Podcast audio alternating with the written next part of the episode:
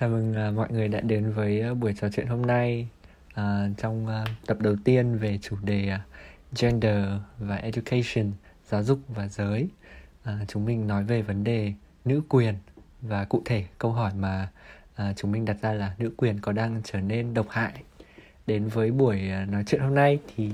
có Tú và có Giang. Uh, chúng mình sẽ cùng nhau uh, nói với mọi người về uh, chủ đề này. Trước khi mà bắt đầu thì không biết giang có thể chia sẻ cảm nghĩ về chủ đề này nói chung không? À chào mọi người. Thì uh, cái câu hỏi mà nữ quyền có trở đang trở nên độc hại hay không có vẻ là khá là được quan tâm trong những năm gần đây. Đặc biệt là khi mà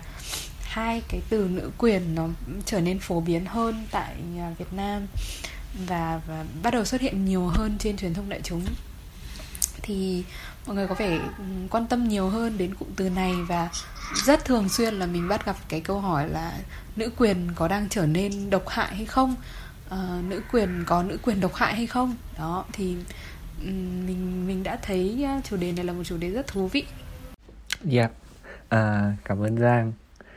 Thì à, cũng như cũng như Giang mình mình quan tâm đến vấn đề à, nữ quyền và mình rất là quan tâm đến những cái cách mà mọi người đang mô tả và và nói về cái từ này. À, thì trong ngày hôm nay à, chúng mình nói đến cái từ nữ quyền độc hại bởi vì nó cũng là một trong những cái diễn ngôn rất là phổ biến ở trên mạng xã hội khi mà mọi người tìm cách để à, phê phán một số những cái hoạt động à, mà mọi người à, cho là nữ quyền đang diễn ra. Thì à, để để phân tích và tìm hiểu sâu hơn về cái từ này thì chúng mình cũng có bàn với nhau và lược ra một cái trình tự. Đầu tiên thì uh, chúng mình sẽ nói chuyện uh, một cách um, sơ lược và khái quát để giới thiệu cho mọi người um, những cái điều mà chúng mình biết về nữ quyền. Uh, và sau đấy thì um, chúng mình sẽ nói đến uh, một uh, cái nguồn gốc một cái phân tích về nguồn gốc và cái cách mà từ nữ quyền độc hại um, nó đang được sử dụng. Và cuối cùng là những nhận định thực tế về um, phong trào nữ quyền và những cái vấn đề mà chúng ta sẽ cần phải nhìn nhận một cách rất là uh, critically phản à, gọi là phản biện trong hành trình của uh, phong trào nữ quyền. Ok thì uh, với ba phần như thế chúng ta sẽ đến với phần đầu tiên um, sơ lược về nữ quyền. Uh, đầu tiên thì mình mình uh, muốn gửi lời uh, cảm ơn đến tất cả những người đã xây dựng các cái lý thuyết và những người đã chia sẻ cho mình các cái nội dung này để mình có thể nói về nó. Và cũng như cảm ơn ờ, một số độc giả vì đã gợi ý để để mình có thể ờ, mời Giang và cùng nhau làm về ờ, chủ đề giới này. Thì mình muốn giới thiệu qua với mọi người về những những cái hiểu biết của mình liên quan đến nữ quyền uh, nữ quyền hay feminism có thể được hiểu là một uh, hệ thống lý thuyết phong phú hoặc cũng có thể được hiểu là một um, phong trào chính trị xã hội rất là bền bỉ và đa dạng. À, nếu mà ở góc độ lý thuyết thì nữ quyền hướng đến việc phân tích chất vấn tận cùng những vấn đề bất bình đẳng đối với nữ giới à, được gây ra bởi cái sự bất tương xứng trong quan hệ quyền lực. À, còn nếu mà nói theo nghĩa phong trào thì phong trào nữ quyền hướng đến việc đấu tranh giải phóng phụ nữ khỏi những áp bức giới và tôn vinh đảm bảo giá trị sống của phụ nữ trong xã hội như vậy là có thể thấy ở đây chúng ta có những tương đồng và cả những khác biệt. Um, khi mà nói đến nữ quyền như là một lý thuyết hay là nữ quyền ờ, như là một phong trào ví dụ như khi mà nói đến những làn sóng nữ quyền chẳng hạn thì thường nó sẽ liên quan đến những phong trào nữ quyền đã diễn ra trong lịch sử. Um, và chúng mình cũng muốn ờ, lưu ý một chút về sự giới hạn của ngôn từ. Uh, khi mà dịch từ feminism thì mọi người hay cái từ mọi người hay dịch và sử dụng nhiều nhất là nữ quyền. Tuy nhiên thì uh, bản thân cái từ nữ quyền này nó cũng có một giới hạn nhất định bởi vì uh, feminism phong trào nữ quyền không chỉ đấu tranh đòi quyền cho phụ nữ mà còn có cả những cái cuộc đấu tranh khác. À, và cũng như cái khái niệm quyền là một khái khái niệm rất là cần được chất vấn và mở rộng thêm. Thì cái điều này à, Giang cũng như mình sẽ chia sẻ tiếp với mọi người ở à, phần sau nhé. À, thì tại sao lại có nữ quyền? À, à, phong trào nữ quyền hay lý thuyết nữ quyền à, được ra đời để diễn giải và để đấu tranh chống lại một cái gọi là áp bức giới hay là trước hết nó là áp bức. Áp bức là một từ mà chúng ta rất thường hay dùng để chỉ hành vi của một nhóm một cá nhân cụ thể lên một nhóm khác ví dụ như uh, giữa thực dân và thuộc địa giữa người da trắng và người da đen giai cấp tư sản và vô sản vân vân chẳng hạn. Um, thì đấy là một cách để chúng ta hiểu về từ áp bức nhưng mà áp bức còn là một khái niệm có tính hệ thống nữa. Tức là uh, áp bức có thể gây ra những thiệt thòi và bất công mà một số người phải gánh chịu không phải là chỉ bởi một nhóm cụ thể có quyền lực mà bởi những cái thực hành hàng ngày của một xã hội bình thường. Uh, những thực hành mà theo nhà lý thuyết chính trị nữ quyền xã hội chủ nghĩa Iris Young mô tả là được nhúng trong những chuẩn mực thói quen và biểu tượng mà chúng ta không mảy may chất vấn dựa trên các giả định về các quy tắc thể chế được xem là cơ bản và các hệ quả chung của việc tuân theo các quy tắc đó. À, hay nói cách khác thì sự áp bức được thể hiện qua những hành động được xem là bình thường trong xã hội thường là những um, giả định những assumption và những phản ứng vô thức của con người trong các tương tác thông thường ở các phương tiện truyền thông và các khuôn mẫu văn hóa cũng như các đặc điểm cấu trúc của hệ thống quan liêu và cơ chế thị trường nói chung. À, chúng ta không thể loại bỏ cái sự áp bức có cấu trúc này bằng cách là uh, hạ bệ cái người thống trị hay là đưa ra một số cái luật định mới. Bởi vì sự áp bức uh, đã được tái tạo một cách có hệ thống ở trong trong cái hệ thống đấy rồi. Ví dụ như là về kinh tế chính trị hay là văn hóa uh, rất là căn cốt ở đằng sau. Ví dụ như um, uh, có một bạn nhỏ đã từng gợi ý cho mình về việc này. Uh, đó là cái um, việc con sinh ra theo họ của bố à, đây là một cái điều được ghi nhận kể từ um, giai đoạn phong kiến ở Việt Nam và uh, nó xem như là một cái điều rất là bình thường trong số đông. Mặc dù trong luật ở Việt Nam có cho phép con sinh ra mang họ của mẹ à, nhưng văn hóa nền văn hóa gia trưởng chiếm đa số đã coi cái việc mang họ bố là điều bình thường và không có gì phải bàn cãi cả. À, và tất nhiên điều đó còn chưa tính đến những cái trải nghiệm uh, của các hình thái gia đình khác ngoài kiểu gia đình dị tính. Ví dụ như là gia đình có hai bố gia đình có hai mẹ hoặc là một bố hoặc là một mẹ chẳng hạn. Và từ đây thì chúng ta có thể uh, thấy một cái vấn đề nữa về về áp bức đó là áp bức giới. Um, trước hết thì um, mà mình muốn lưu ý một chút về khái niệm giới. Thì khái niệm giới thực ra là một một uh, một khái niệm mà các người theo đuổi lý thuyết vẫn đang cố gắng để mở rộng và tìm hiểu về nó. Nhưng mà có một cái điều mà mọi người uh, có thể cùng đồng thuận với nhau đó là giới là một cái kiến tạo có tính xã hội. Uh, nó không phải nó không phải bắt nguồn từ một cái thứ gì đã sẵn có trước khi mà chúng ta ra đời mà nó nó được kiến tạo và nó được perform nó được biểu biểu diễn biểu uh, biểu hiện qua những cái việc uh, mà chúng ta làm hoặc là những cái việc chúng ta quan sát hoặc là được được hướng dẫn được um, chịu ảnh hưởng bởi những người khác. Um, dụ như là những cái khái niệm thế nào là đàn ông thế nào là đàn bà nó nó vẫn liên tục xê dịch trong trong lịch sử. Và um, những cái ảnh hưởng của của yếu tố xã hội lên một con người cụ thể là lên lên giới của họ là một một cái ảnh hưởng rất là uh, mạnh. Và uh, nó rất là liên quan đến những cái context những cái bối cảnh xã hội cụ thể um, thì với cái điều đó thì chúng ta cũng có thể nói thêm một chút về áp bức giới. Thì áp bức giới là cái sự áp bức gắn liền với những chuẩn mực về giới với những mối quan hệ và những cái phân tầng phân tầng của một xã hội nhất định. Um, ví dụ như trong bối cảnh ở châu Âu xã hội châu Âu um, thời trung cổ chẳng hạn um, mọi người thường thường nói là áp bức giới ở châu Âu thường được đánh dấu kể từ cái giai đoạn bắt đầu có sự phân công lao động uh, trong chủ nghĩa tư bản công nghiệp Ờ, khi có nhà máy thì um, bắt đầu là dẫn đến sự phân hóa. À, lao động là người đàn ông sẽ à, đi làm công nhân và à, rời xa gia đình. Còn phụ nữ thì sẽ được gói ở trong cái không gian cá nhân là trở thành người à, nội trợ người à, tái sản xuất lao động người sinh con chăm con vân vân. Um, nhưng mà cái um, vấn đề áp bức về giới thực ra um, như rất là nhiều người cho rằng là nó có thể được truy vết uh, từ cái giai đoạn trước đấy từ giai đoạn mà uh, chủ nghĩa phong kiến uh, thời trung cổ vẫn còn đang có ảnh hưởng rất là lớn. Đó là cái um, giai đoạn mà có cái những cái cuộc săn phù thủy. Theo tác giả uh, Silvia Federici trong quyển uh, Caliban and the Witch thì uh, cái giai đoạn săn thù phù thủy là một giai đoạn mà đã làm sụt giảm đi nghiêm trọng địa vị kinh tế cũng như xã hội của người phụ nữ và là một tiền đề uh, hết sức quan trọng để khiến cho chủ nghĩa tư bản trở nên phát triển hơn um, chỉ trong giai đoạn từ 1560 đến 1630 ước tính có tới 50.000 người châu Âu bị thiêu chết và 80% trong số đó là nữ giới. Um, và có rất nhiều những cái niềm tin ở trong giai đoạn đó. Uh, thì họ cho là nữ giới là những um, thân thể dễ bị cám dỗ hơn bởi ác quỷ chẳng hạn. Hoặc là um, có rất nhiều những cái um, quan sát cho thấy là những cái người nữ giới mà bị bị um, bị săn lùng bị coi là phù thủy thì họ đều có những cái vị trí rất là quan trọng. Ví dụ như họ là những người lên tiếng đấu tranh phản kháng chống lại um, cả hình thái phong kiến lẫn hình thái uh, tư bản chủ nghĩa. Hoặc là họ là những người có rất là nhiều um, tài sản và cái sự cạnh tranh về mặt kinh tế của họ hoàn toàn có thể đe dọa đến những người đàn ông mà đang cố gắng giới thiệu uh, chủ nghĩa tư bản. Uh, thì đấy là một số những cái um, câu chuyện để chúng ta có thể nhìn thấy hiện tượng à, áp bức giới ở trong uh, châu Âu. Thế còn ở Việt Nam nữa um, thì uh, nó bắt đầu đánh dấu từ giai đoạn Bắc thuộc, uh, tức là khi mà tư tưởng nho giáo và hình thái gia đình phụ hệ bắt đầu hiện hữu um, ở Việt Nam. Um, ví dụ như là cái cái giai đoạn mà của hai bà Trưng chẳng hạn thì chúng ta vẫn có thể nhìn thấy theo những các nhà lịch sử ghi chép lại thì uh,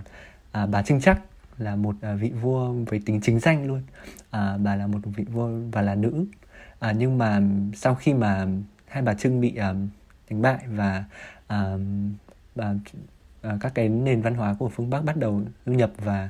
uh, đồng hóa thì chúng ta có thể nhìn thấy một cái sự thay đổi uh, rất là rõ rệt trong quan hệ gia đình đó là um, khi mà họ mới bắt đầu bước chân đến thì uh, hình thái gia đình ở Việt Nam là một hình thái rất là um, nó không có cái hình thái của một gia đình phụ hệ như chúng ta thấy bây giờ chẳng hạn mà mọi người sống theo một cái cộng đồng. Thì um, cái văn hóa của Trung Quốc lúc này uh, mới bắt đầu tạo ra cái hình thái gia đình để tiện hơn trong cái việc uh, cai trị cũng như là um, nộp siêu thuế và và phân công lao động. Um, đấy là cái lý do mà chỉ 200 năm sau khi mà Trưng Chắc lên ngôi vương. Um, 200 năm sau đấy thì có một cái nhân vật là bà Triệu. Và khi mà à, lúc này bà Triệu đang cố gắng đấu tranh để để giành lại cái sự độc lập cho dân tộc và kiểu chống lại ách đô hộ chẳng hạn thì bà ấy nói một câu là tôi chỉ muốn cưỡi cơn gió mạnh đạp luồng sóng dữ chém cá trường kình ở biển Đông lấy lại Giang Sơn dựng nền độc lập cởi ách nô lệ chứ không chịu khom lưng làm tí thiếp cho người. Tức là cái thời điểm này khi mà phải nói là chịu khom lưng làm tí thiếp cho người chứng tỏ là cái quan hệ về địa vị giữa nam và nữ đã rất thay đổi so với thời kỳ của hai bà Trưng. Đứng trước vấn đề áp bức giới thì lý thuyết nữ quyền um, có những cách tiếp cận để diễn giải rất là khác nhau uh, và đa dạng. Có ba trường phái tiếp cận uh, chung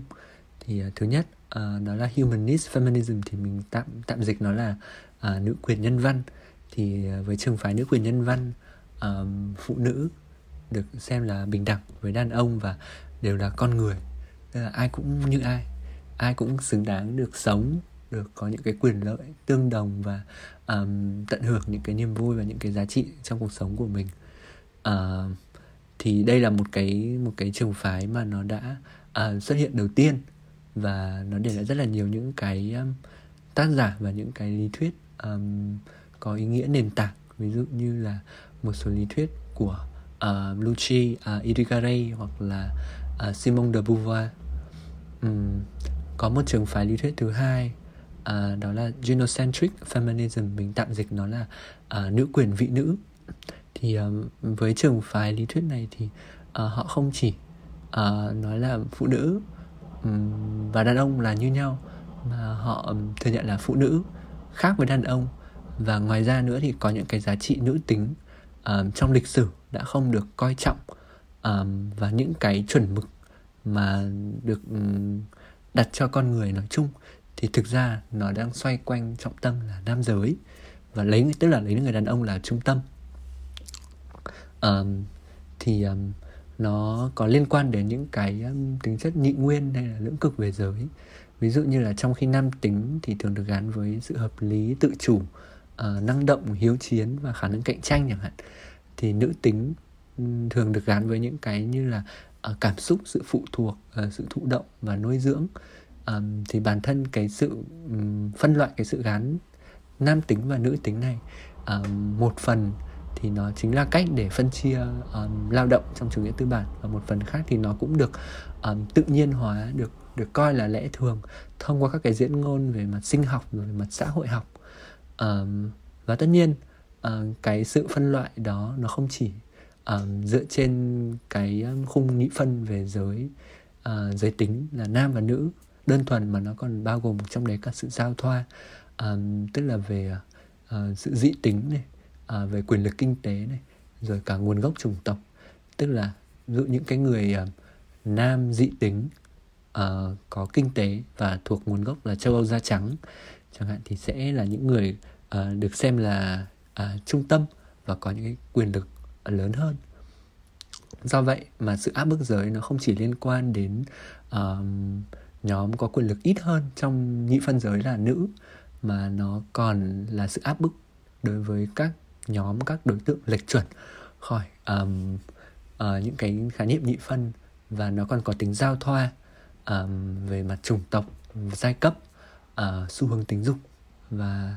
uh, rất nhiều những cái um, sự giao thoa khác trường phái lý thuyết ờ, uh, nữ quyền thứ ba thì um, là dominance feminism thì um, khác với hai trường phái trước là họ um, cố gắng uh, so sánh cái sự uh, đồng nhất cái sự bình đẳng và cái sự khác biệt giữa nam và nữ giới thì um, dominance feminism um, tìm cách chất vấn những mối quan hệ quyền lực đằng sau những cái chuẩn mực kỳ vọng uh, hoặc là biểu hiện mà ngày nay chúng ta nhìn thấy. Um, ở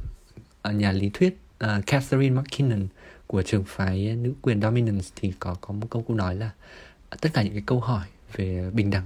thì đều bao hàm trong đấy là cái câu hỏi về sự phân chia quyền lực. Um, tức là vẫn đi đến cái câu chuyện là đằng sau những cái diễn ngôn đằng sau những cái um, chuẩn mực kỳ vọng giới đó là những cái mối quan hệ quyền lực bất cân xứng hay là như thế nào và nó phục vụ cái mục đích của ai. Ngoài các um, ba cái trường phái tiếp cận um,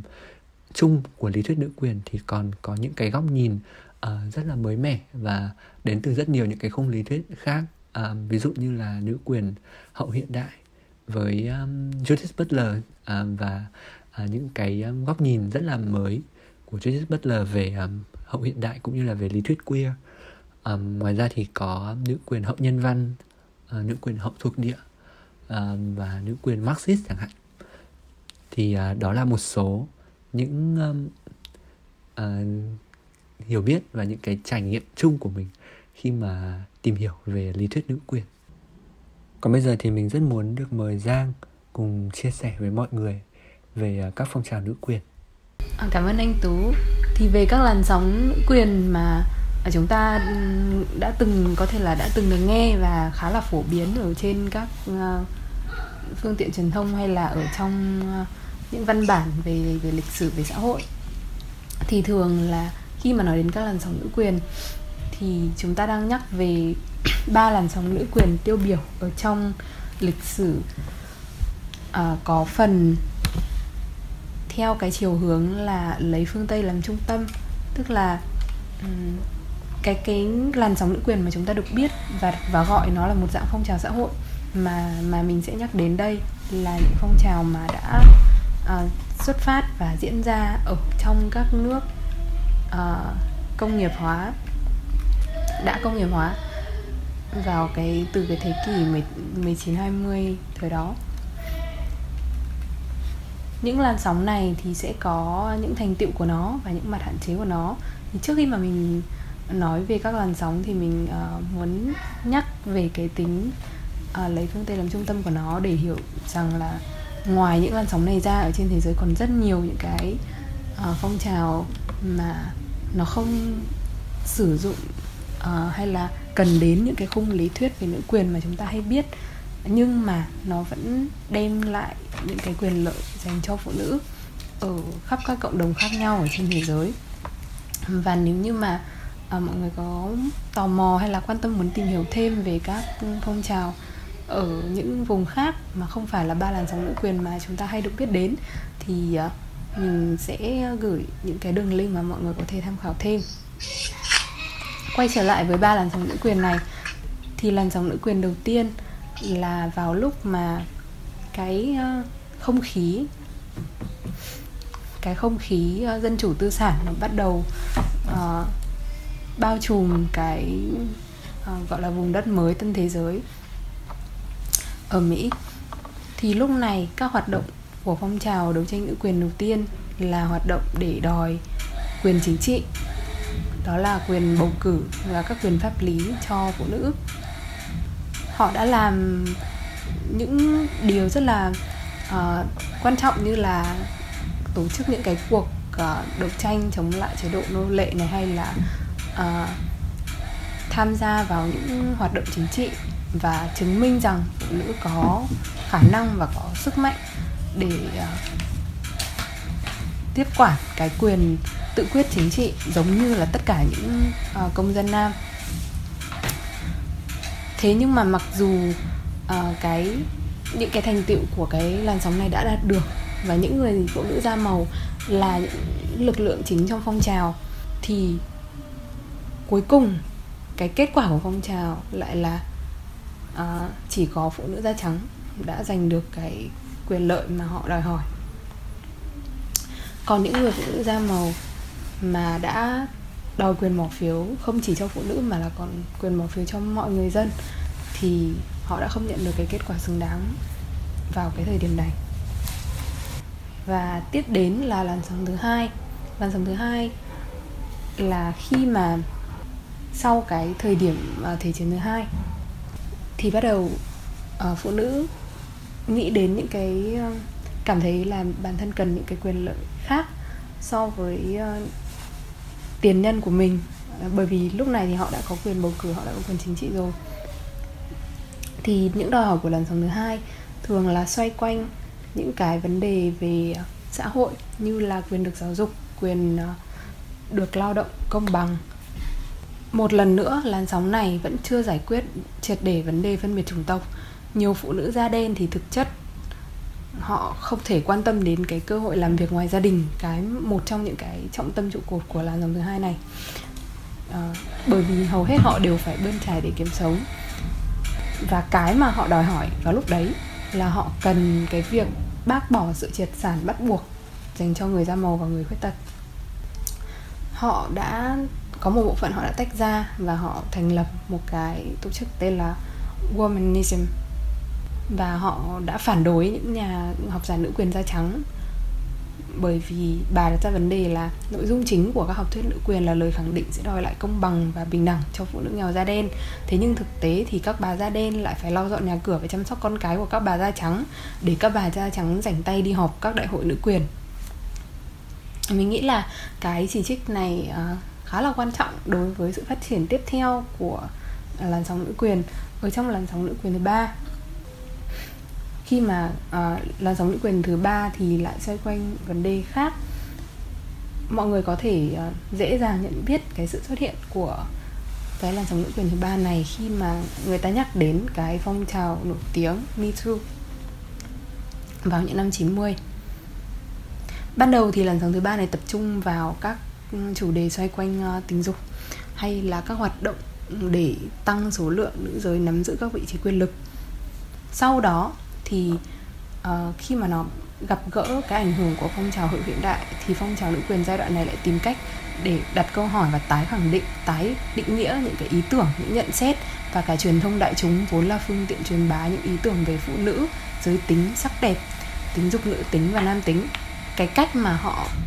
Ờ, cái cách mà nữ quyền phát triển đến một cái bước là họ bắt đầu đặt câu hỏi về những thứ đã được tạo ra trước đó cái thế giới và những cái định nghĩa mà đã được xây dựng bởi uh, những người áp bức thì là một bước tiến rất là quan trọng để họ nhận ra rằng là muốn thay đổi được cái hiện trạng này thì không thể chỉ dừng lại ở cái việc là đòi hỏi những cái quyền lợi mà cái hiện trạng đấy uh, đã trao cho những người khác mà cần phải có một cách tiếp cận khác hơn và triệt để hơn để thúc đẩy uh, phong trào nữ quyền thực sự hay là phong trào bình đẳng thực sự. Làn sóng thứ ba thì kết thúc không giống như làn sóng thứ nhất và thứ hai là có một cái thắng lợi đáng kể nào. Đó hay thế nhưng mà làn sóng này được ghi nhận là đã kết thúc vào cuối những vào cuối những năm 90 Hiện tại thì người ta vẫn đang tranh luận là không biết là làn sóng nữ quyền thứ tư đã thực sự xuất hiện hay chưa. Và nếu nếu đã xuất hiện thì nó uh, đang cái trung tâm của nó là gì? Một số ý kiến cho rằng làn sóng nữ quyền thứ tư ra đời và xoay quanh một khái niệm mới khác so với các uh, làn sóng trước. Đó là khái niệm về sự giao thoa. Uh, sự giao thoa có nghĩa là một người sẽ có một người được ghi nhận là sẽ trải qua nhiều hơn một loại áp bức áp bức giới như ở trên anh đã nói hay là các áp bức về chủng tộc hay các áp bức về tầng lớp xã hội. Với sự xuất hiện của làn sóng thứ tư và cái đặc trưng của làn sóng thứ tư liên quan đến à, tạm gọi là cái không gian tranh đấu đi ha. Không gian tranh đấu của làn sóng thứ tư nó được mở rộng lên không gian trực tuyến. Cùng với sự giao thoa và lý thuyết queer thì cái đối tượng của làn sóng thứ tư này không chỉ là phụ nữ da trắng như là thứ nhất hay thứ hai cũng không chỉ là à, những người phụ nữ mà có cái điều kiện vật chất để có thể đặt ra những câu hỏi về à, những câu hỏi liên quan nhiều hơn đến ý thức như là à, nhận dạng như là à, khuôn mẫu giới. Thì làn sóng thứ tư này đề ra nhiều vấn đề hơn như là chống phân biệt chủng tộc hay là uh, câu chuyện LGBT hay tự do tình dục, đấu tranh giai cấp. Những phong trào này đã tồn tại trước đây, tuy nhiên thì từng chút một cái làn sóng thứ tư này đang tạo ra một không gian chung cho tất cả chúng. Và bởi vì nó vẫn đang trong quá trình hình thành và chưa thực sự được ghi nhận trở thành một phong trào xã hội uh, mạnh và thống nhất nên là những ý kiến về xoay quanh cái được gọi là làn sóng thứ tư vẫn còn đang bỏ ngỏ. Có một đặc điểm chung giữa các làn sóng thứ nhất, thứ hai, thứ ba, đấy là nó xoay quanh một cái khái niệm liên quan đến quyền con người. Như anh tú còn nói thì ờ, quyền con người là một khái niệm mà chúng ta đã đã có rất nhiều trong số chúng ta biết đến và rất nhiều trong số chúng ta tiếp tiếp nhận nó như là ờ, một điều gì đấy rất tự nhiên. Bởi vì khi mà nghe quyền con người thì những cái à, quyền được trình bày là những điều rất là tốt đẹp và và nhìn có vẻ như là ai cũng mong muốn những điều đấy cả. Thế thì có một cái phê phán mà mình đã từng đọc của à, một tác giả có tên là Bob Black. Người này phê, người này nói rằng là chúng ta không, chúng ta nhìn nhận về cái à, quyền của con người, cái tên đầu tiên của quyền con người ngày xưa ấy nó tên tên của nó không phải là human right mà là natural right tức là quyền tự nhiên. Quyền tự nhiên là một cái thứ quyền mà sinh ra ai cũng có. Không biết là không biết là ai tặng cho nữa không biết là ừ, ở đâu ra nữa nhưng mà sinh ra là có. Thì ở trong cái phân tích của người này thì ông ấy có uh, cho thấy rằng những cái quyền này là một dạng quy ước xã hội mà chúng ta công nhận lẫn nhau. Và để mà bảo vệ được cái quyền bảo vệ được những cái được coi là quyền con người này thì phải có sự có mặt của một nhà nước hay là những cái công cụ để bảo vệ cho cái quyền đó. Thế nhưng mà ông ấy cũng chỉ ra những cái mâu thuẫn giữa các quyền với nhau và giữa quyền và trách nhiệm. Ví dụ ờ, một cái quyền, ví dụ như là quyền được xét xử công bằng chẳng hạn, thì ờ, khi mà phát biểu cái quyền là ai cũng có quyền được xét xử công bằng. Điều đấy đồng nghĩa với việc là nó nếu bạn thừa nhận cái quyền đó thì bạn thừa nhận rằng cần phải có một hệ thống tư pháp để đảm bảo được cái quyền này. Và với những người mà theo đuổi cái mô hình nhà nước uh, mà tiến đến việc xóa bỏ nhà nước ví dụ như là những người theo chủ nghĩa cộng sản chẳng hạn thì họ sẽ cảm thấy là uh, nếu mà cứ tiếp tục duy trì một cái xã hội mà cần đến một nhà nước cần đến một hệ thống tư pháp như vậy thì nó không giống với cái mục tiêu cuối cùng của họ ở trên ờ, chặng đường mà họ muốn đi. Khi mà uh, những cái trách nhiệm xã hội mà được uh, nhắc khỏi vai một ai đó thì nó đang được đặt lên vai một ai đó khác. Đấy là câu một câu mà ừ, vị tác giả này đã nói khi mà ông ấy nhắc đến nhắc đến uh, quyền mâu thuẫn giữa quyền và trách nhiệm ở trong uh, xã hội. Với sự thắc mắc đấy à, với cái câu hỏi mà vị tác giả này đặt ra thì liên hệ lại đến những làn sóng nữ quyền trước đó. Những làn sóng nữ quyền trước đó đã có những thành tựu của riêng mình và là một bước là những bước tiến bộ rất quan trọng và không thể phủ nhận được và rất cần thiết trong lịch sử. Tuy vậy thì nó có những hạn chế. À, hạn chế đầu tiên là hạn chế về về mặt đối tượng. Thì mọi người cũng có thể nhìn thấy rất là dễ dàng là những làn sóng đầu tiên thì không có nhiều không đạt được nhiều thành tựu dành cho những người da màu. Tới là dòng nữ quyền thứ ba thì cũng tương tự như vậy, nhưng mà nó không diễn ra theo cái cách là trực tiếp, không tiếp nhận những cái ờ, cá nhân da màu,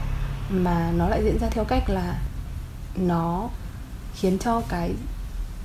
danh tính tập thể, cái quyền lợi tập thể của tất cả những người phụ nữ bị phân mảnh và nó không đảm bảo được việc là mọi người đều cùng được giải phóng nữa mà lại giống như một trạng đi vào những uh, câu chuyện thiên về hình ảnh cá nhân của những người phụ nữ ví dụ như là những người phụ nữ lãnh đạo uh, kinh tế những người phụ nữ lãnh đạo chính trị. Một giới hạn khác của các làn sóng nữ quyền là bởi vì nó xoay quanh khái niệm quyền con người.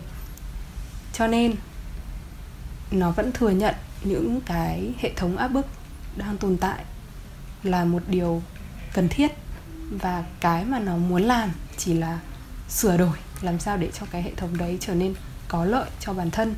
Chứ không thực sự nghĩ rằng những cái hệ thống áp bức này đang gây ra nhiều vấn đề lớn hơn. Mà nếu không nhắc uh, nhắc bỏ được cái hệ thống áp bức này đi thì những vấn đề mới sẽ tiếp tục nảy sinh dù có sửa chữa được những vấn đề cũ. Đấy là một số điều mà mình biết về các làn sóng nữ quyền này. Không biết là anh tú có muốn bổ sung gì không? Và à, nếu mà không thì tiếp theo là chúng mình sẽ nói đến nữ quyền độc hại phải không nhỉ? Cảm ơn giang vì à, một cái à, phần chia sẻ rất là uh, đa chiều về các phong trào nữ quyền. Um, mình mình thì rất đồng ý uh, với giang về những cái điều mà giang giang vừa mới chia sẻ thôi. Um, đó là về tính giao thoa và về những cái um, hạn chế mà các cái phong trào nữ quyền vẫn vẫn đang có. Um, thì qua đây mọi người hy vọng là qua những cái à, chia sẻ của chúng mình mọi người có thể nhìn thấy là um, dưới góc độ là một lý thuyết hay là góc độ là một phong trào xã hội thì thì nữ quyền nó vẫn có những cái sự liên liên kết với nhau và nó um, liên hệ rất nhiều đến cái câu chuyện um, giải phóng phụ nữ. Um, thì với um, cái phần tiếp theo chúng ta sẽ cùng nói đến uh, nữ quyền độc hại. Thì uh, thực ra là đây không phải lần mình mình tin là đây không phải lần đầu tiên mọi người nghe thấy cái từ này. Uh, và nó xuất hiện khá là nhiều ở trên ờ, đặc biệt là trên không gian mạng. Thì uh, khi mà bắt đầu làm cái buổi nói chuyện này chúng mình có thử tìm hiểu xem là rốt cuộc cái từ này là đến từ đâu và nó được dùng với cái ý là gì. Thì uh, mình có có theo dõi được một cái nghiên cứu um, năm 2019 thì um, theo Horan 2019 feminazi À, là một từ được kiến tạo bởi à, bởi à, gốc từ là tiếng Đức là từ Nazi. Um, và nó được chuyển sang sang tiếng Anh. Thì cái từ Nazi này với nghĩa ban đầu của nó thì nó chỉ những cái người theo um, chủ nghĩa phát xít Đức và theo một cái đảng gọi là đảng xã hội dân tộc. Um, một cái tiền đề của chủ nghĩa phát xít. Um, nghĩa mở rộng của nó thì nó ám chỉ những cái người tin vào các học thuyết tư tưởng mà mang tính phát xít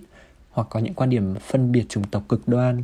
ủng hộ độc tài hoặc là những cái hành xử một cách tàn bạo. Còn nghĩa phóng đại uh, của của cái từ Nazi là để chỉ những cái người độc đoán chuyên quyền hoặc là bảo thủ cứng nhắc một người mà luôn tìm cách áp đặt quan điểm của mình lên người khác và thường mang hàm ý xúc phạm miệt thị. Từ feminazi thì được dùng lần đầu trước công chúng trong một cái tờ báo tên là tờ Los Angeles Times. À, vào năm 1989 à, họ mô tả một cái báo cáo về các cái cuộc biểu tình chống bỏ thai thì trong các cuộc biểu tình đấy thì người ta dùng cái từ là feminazi go home à, và sau đó thì từ feminazi tiếp tục được dùng phổ biến hơn trong những năm đầu 1990 à, nhờ vào một số cái sự kiện ví dụ như là có một người dẫn chương trình radio bảo thủ tại Mỹ tên là Rush Limbaugh ông ấy đã công kích những cái người ủng hộ làn sóng nữ quyền cấp tiến bằng từ feminazi xem họ là những người à, thù ghét đàn ông rồi thượng đẳng cổ vũ um, phá thai càng nhiều càng tốt chẳng hạn à, mặc dù là được dùng để công kích cụ thể vào phong trào nữ quyền cấp tiến nhưng mà từ feminazi dần dần được sử dụng rộng rãi trong các phương tiện truyền thông đại chúng à, bởi một số nhóm cá nhân để công kích toàn bộ phong trào nữ quyền. à, feminazi thì được xem là một từ ngữ mang tính xúc phạm. Theo lý giải của nhà nghiên cứu Krostelina thì feminazi xúc phạm vào danh tính của những người ủng hộ nữ quyền, đồng thời làm giảm đi cái tiếng nói và cái tính chính danh uh, của họ. Bởi vì khi mà nói một người là Nazi thì tức là mình mình coi họ đồng nhất cái tư tưởng của họ với một cái tư tưởng chính trị bị cấm kỵ cụ thể. Và tính cái tính hợp pháp tính chính danh của họ cũng sẽ bị suy giảm. Uh, bởi vì cái từ Nazi có nghĩa là họ không chỉ kiểu cuồng tín theo cái nghĩa phóng đại mà họ còn được thúc đẩy bởi một cái động cơ chính trị gì đó mà nghe nó rất là phi dân chủ và rất là độc tài giống như là Đức Quốc xã ngày xưa vậy. À, và từ này thì vì nó được xem là một từ có tính xúc phạm nên là thậm chí trong một số hệ thống luật pháp là từ này được được coi là một cái từ à, trong danh sách những cái từ insult list kiểu thế. Có một cái điều thú vị là năm 19 mình tìm được một cái bài viết của Bell Hooks năm 1997 thì bà cũng có sử dụng từ feminazi này để phê phán một uh, nữ nghệ sĩ bởi cái ý thức hệ gia trưởng và phân biệt chủng tộc trong phong cách làm nghệ thuật của bà đó. Um, và mình đoán là ờ, Bell Hooks dùng cái từ feminazi này với với nghĩa gốc bởi vì có một cái ờ, đúng là cái người nghệ sĩ đó đã từng gặp gỡ và có liên hệ với Hitler nên là có thể là Bell Hooks dùng từ feminazi với cái với cái hàm nghĩa đấy. Chứ nó không giống với những cái um, diễn ngôn của một số những cái người trong trong trong cái phía bảo thủ mà muốn chống lại những người ủng hộ làn sóng nữ quyền cấp tiến như đã nói ở trên. À, và khi mà người ta không dùng được từ feminazi một cách công khai được nữa thì họ có họ bắt đầu nghĩ đến những cái diễn ngôn um, thay thế. À, ví dụ như là khi nói về uh, feminism họ sẽ nói là toxic feminism uh, hay dịch tiếng việt là nữ quyền độc hại. Uh, có rất nhiều cách định nghĩa không đồng nhất về khái niệm này bởi vì có người thì giải thích toxic feminism là những cái hành động mà nó đi ngược lại với quan điểm giá trị của nữ quyền. À, ví dụ như có một cái bài nghiên cứu họ chỉ trích cái hình ảnh của uh, Margaret Thatcher và Sarah Palin một số những cái người nữ chính trị gia mà và họ họ coi là đây là những cái hình ảnh mà nó khiến phong trào nữ quyền có thể bị bị uh, mất đi cái tính hiệu quả của nó. Và họ họ gọi những cái trường hợp thế là toxic feminism nhưng mà có một số người khác lại gán toxic feminism với những hành động được xem là thượng đẳng hơn. Ví dụ như đòi quyền lớn hơn đàn ông rồi uh, thù ghét đàn ông rồi uh, vân vân và vân vân. Trong các văn bản tiếng Việt uh, như là trên báo chí hay là trên mạng xã hội thì uh, cũng rất là uh, không phải không phải là một cái điều cấm kỵ hay là hiếm gặp khi mà chúng ta nhìn thấy những cái diễn ngôn tương tự như thế. Ví dụ như là mình tìm thấy rất là nhiều bài viết ở trên Facebook nói về à, vấn đề gọi là nữ quyền độc hại, nữ quyền cực đoan, nữ quyền thượng đẳng. Bởi rất nhiều các cái page mà có tạm gọi là có tầm ảnh hưởng. Um, hoặc là thậm chí trên một số tờ báo một số cái trang thông tin mà cũng được coi là khá gần gũi với người trẻ. Ví dụ như là Whitebox thì cũng có một số một cái bài nói về sự độc hại của phong trào nữ quyền. Uh, hoặc là Vietcetera thì có dịch một cái bài blog uh, và trong cái bài blog đấy thì thì cái người viết nói là uh, có những cái bước lùi của chúng của phong trào nữ quyền hiện đại. Hoặc là trên VN Express có một cái bài bình luận nói về nữ quyền lệch lạc. Thì uh, khi mà mình đọc và mình mình xem cách người viết họ thể hiện quan điểm ở trong những cái bài viết như vậy thì uh, người viết họ mình thấy là người viết họ muốn chỉ ra một số các cái vấn đề hiện tượng. Cụ thể như là uh, phụ nữ đòi hưởng nhiều quyền lợi hơn đàn ông phụ nữ uh, không làm không không làm việc nhà từ chối làm việc nhà rửa bát quét nhà. Phụ nữ thù ghét và coi thường đàn ông.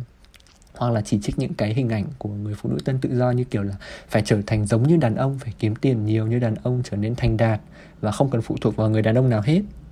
Um, thì đấy là những cái vấn đề hiện tượng rất là cụ thể mà các cái bài viết này nó nó nói đến thì một lần nữa cũng không có một cái khái niệm thống nhất nào khi mà người ta cố gắng định nghĩa cái cái cái cái nữ quyền độc hại này mà hầu hết là chỉ định nghĩa thông qua những cái ví dụ những câu chuyện hướng đến một số các cá nhân và sự việc cụ thể. Và họ cũng không hoàn hoàn toàn chỉ trích toàn bộ phong trào nữ quyền bởi vì họ vẫn nói có những cái diễn ngôn kiểu như là nữ quyền cũng đem lại được những cái tiến bộ nhất định và giải phóng phụ nữ chẳng hạn. Nhưng kiểu kiểu như vậy. Thì um, uh, và đây là một cái quan sát khá là thú vị và đồng nhất bởi vì ở ở Việt Nam hay là ở những cái văn bản văn bản tiếng Việt hay văn bản tiếng tiếng Anh thì mình đều thấy nó khá là um, tương tự nhau trong một số những cái um, hàm ý. Vậy thì uh, khi mà nói là nữ quyền độc hại mọi người hiểu nó là những cái trường hợp những cái vấn đề uh, rất là mang tính cá nhân cụ thể. Uh, nhưng mà khi mà mình nói là nữ quyền độc hại thì nó có thể nó sẽ dẫn đến những cái vấn đề gì? À, mình rất là muốn có thể nghe Giang nói thêm về những cái vấn đề của diễn ngôn này nữa. À, với với mình thì cái diễn ngôn là độc hại. Độc hại là một cái từ mô tả nó không chính xác và nó có cái hàm ý hạ bệ những cái bước tiến mà phong trào đã đạt được.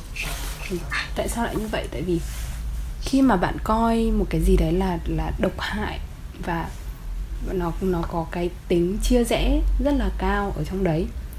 Nó khiến cho những người mà làm hoạt động ấy, họ sẽ tự thắc mắc họ tự hỏi bản thân lão thế cái hành vi này mình đang làm là hành vi độc hại hay là hành vi không độc hại đây? À, cái đòi hỏi mà mình đang đặt ra ở trên trên trong lúc này là độc hại hay không? Nó rất là khó để có thể xác định tại vì có những người thì sẽ nhìn nhận là cái vấn đề đó nó không quan trọng là cái đòi hỏi đấy của họ là đòi hỏi mà hoặc là không chính đáng hoặc là không thể thực hiện được trong thời điểm hiện tại. Thì ờ, kể cả kể cả là những đòi hỏi đấy có thực sự không chính đáng hay không thể thực hiện được ở các ở thời điểm hiện tại thì mình nghĩ từ độc hại cũng không phải là từ nên được sử dụng. Tại vì trên thực tế là khi mà một người ờ, nói lên cái quan điểm của họ và và uh, có những cái nỗ lực trao đổi để thực hiện được những cái thay đổi mà họ nghĩ rằng là xứng đáng cho cộng đồng của mình. Thì điều trước hết mà họ nên nhận được là một sự tôn trọng trong lắng nghe trước khi mà có cái thái độ là nói rằng là họ độc hại hay là không. Tiếp nữa là mình thấy cái việc sử dụng từ độc hại này, nó đã đánh giá thấp cái mức độ và cái lý do để tức giận, để để ờ, phẫn nộ và để muốn thay đổi của những người đấu tranh nữ quyền. Tức là gì? Họ đã trải qua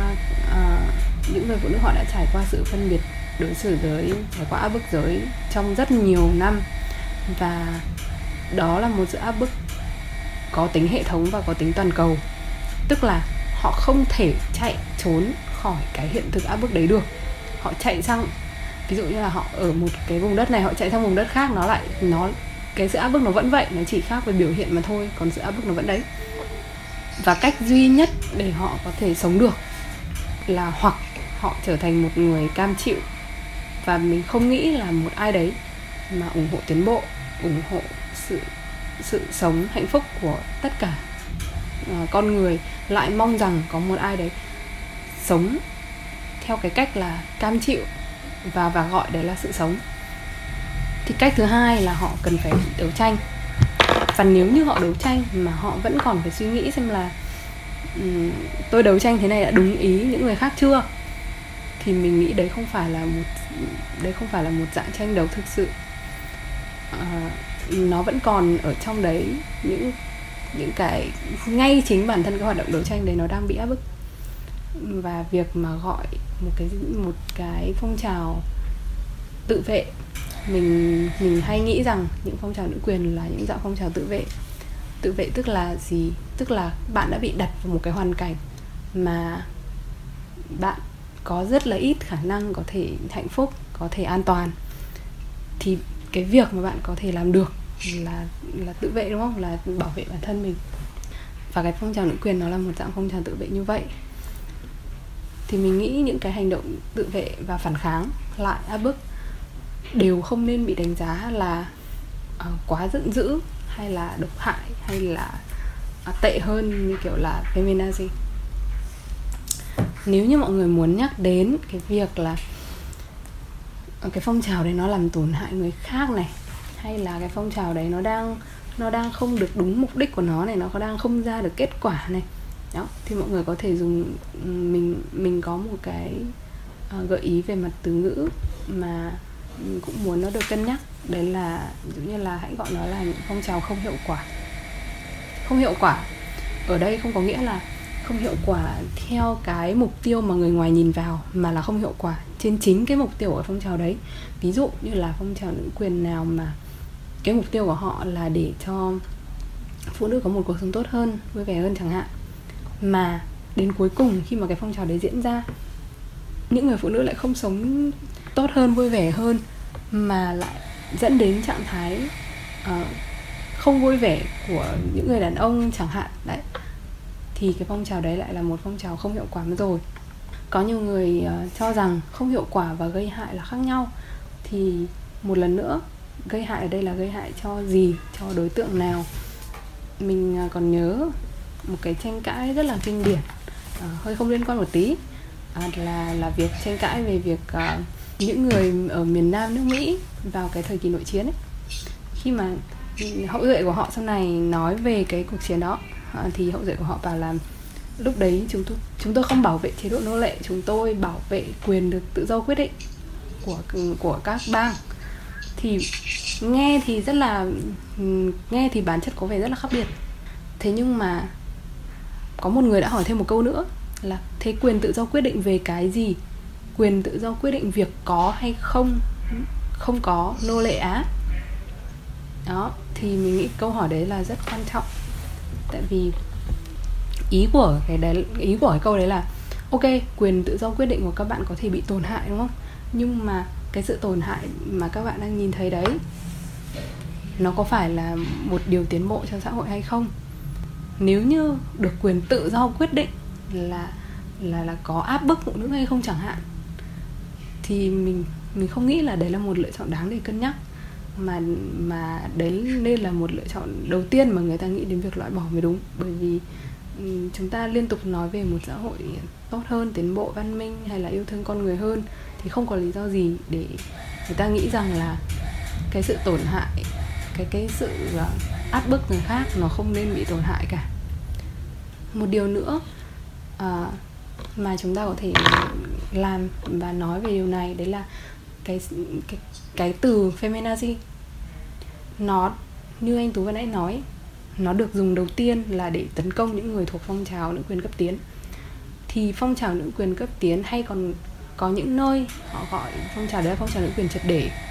Đặc điểm của nó là cái gì? Đặc điểm của nó là sự nghiên cứu gốc rễ của vấn đề và đề xuất các biện pháp uh, quyết liệt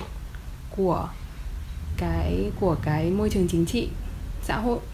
cả về mặt à, cơ sở vật chất lẫn ý thức hệ để thiết lập lại sự bình đẳng giữa các giới và giữa con người với nhau. Đấy là một sự bình đẳng vượt ra ngoài vấn đề cá nhân và đồng thời là một sự bình đẳng có liên quan rất nhiều đến một đến một cái à, ý thức hệ chính trị mà à, những người đã sử dụng từ feminazi này rất không thích về cái việc mà ý thức hệ chính trị này bị phản đối bởi những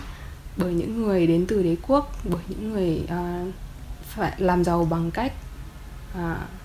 bóc lột người khác thì cũng không có gì là kỳ lạ cả. Thế thì với cái việc mà một từ như vậy được thiết lập ra để để hạ thấp một phong trào và để giảm cái tính cấp tiến của nó giảm cái sự triệt để của nó thì đấy là một sự tấn công cố tình là một thứ đã được tính toán trước. Nó không phải là một cái cách gọi uh, vô tư bởi vì cảm thấy thương xót gì cho những cái người bị tổn hại cả mà nó là một thứ đã được tính toán để quỷ hóa những cái hành động những nỗ lực đấu tranh của mọi người trên cái chặng đường uh, đi tìm mình đẳng giới và đi tìm mình đẳng xã hội nói chung. Cách mà chúng ta có thể uh, làm để mở rộng hiểu biết của mình hay là để tìm ra những cái cách gọi tốt hơn cho thay vì uh, suy nghĩ rằng là nữ quyền đang trở nên độc hại? Đấy là sự chủ động tiếp cận các kiến thức về nữ quyền cũng như là tiếp tục chất vấn những cái tri thức mà mình nhận được những những cái biện pháp mà mình đã nhìn thấy để xem là có thể tìm ra được điều gì uh, phù hợp hơn cho từng bối cảnh hay không đối với mình thì cái câu hỏi mà nữ quyền có đang trở nên độc hại hay không mình chưa bao giờ nghĩ là nữ quyền độc hại. Nếu như uh, hiểu định nghĩa nữ quyền như đúng như là cái phần mà anh tú đã trình bày ở đầu tiên đấy là một ừ, cái hệ lý thuyết phong phú hay là một phong trào chính trị xã hội bền bỉ và đa dạng. Nó nhằm để bảo vệ tôn vinh và giải phóng phụ nữ khỏi áp bức giới. Thì mình nghĩ là trong suốt lịch sử của nữ quyền thì nó chưa từng độc hại. Nó có những biểu hiện không hiệu quả của nó. Nó có những biểu hiện uh, sai mục tiêu sai định hướng. Đối với những phong trào nữ quyền khác nhau nó có những biểu hiện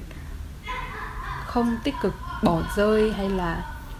uh, có trạng thái quên lãng thỏa hiệp. Nó có tất cả những điều đấy giống như tất cả những phong trào xã hội khác.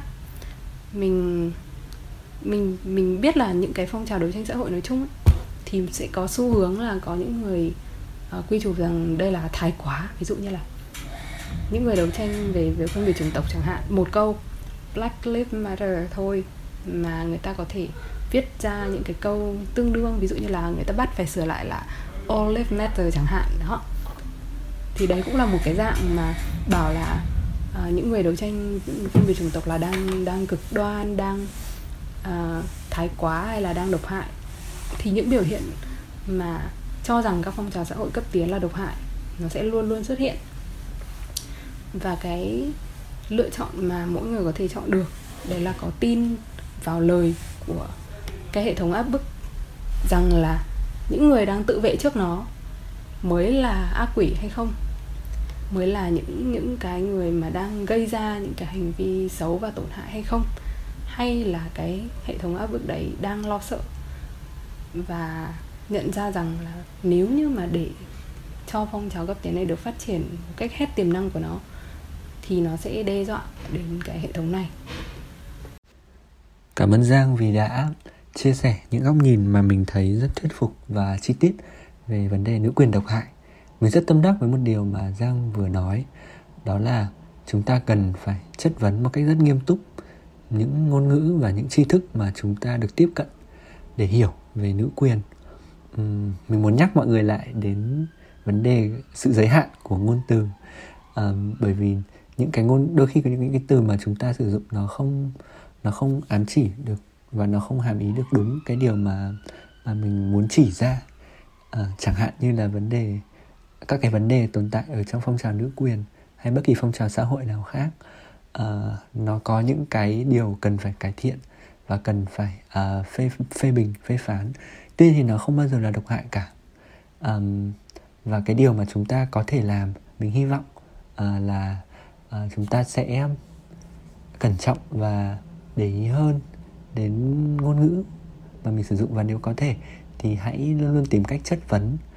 và à, tìm hiểu về những cái kiến thức mà mình tiếp cận trước khi mà mình à, để nó tạo ra một cái à, tác động hay là để nó hấp thu vào bên trong mình. À, như từ nước quyền độc hại chẳng hạn à, nếu như chúng ta có thể tìm hiểu cụ thể hơn về những lý thuyết những sự kiện những phong trào của um, nữ quyền thì chúng ta có thể nhận thấy là khi mà dùng từ độc hại nó không phản ánh đúng được bản chất của các vấn đề và nó định hướng chúng ta đến những cái khía cạnh không đúng khi mà nói đến phong trào nữ quyền. Và chúng mình đều hy vọng là uh, với buổi trò chuyện này ở đây mọi người có thể cùng nhau uh, tìm hiểu và chất vấn lại những cái kiến thức những cái um, khái niệm mà mình biết về nữ quyền và hy vọng là mình bọn mình cũng sẽ được nghe mọi người chia sẻ những góc nhìn của mọi người uh, về phong trào về lý thuyết nữ quyền uh, và những điều mà mọi người mong muốn uh, được nhìn thấy trong các phong trào xã hội trong tương lai. Cảm ơn mọi người rất là nhiều vì đã lắng nghe um, với số đầu tiên và trong số tiếp theo của um, series về giới và giáo dục thì chúng ta sẽ bàn đến một uh, chủ đề khác cũng đang nhận được rất nhiều sự quan tâm hiện nay đó là nam tính masculinity. À, hẹn gặp lại mọi người trong à, tập tiếp theo nhé. Bye mọi người.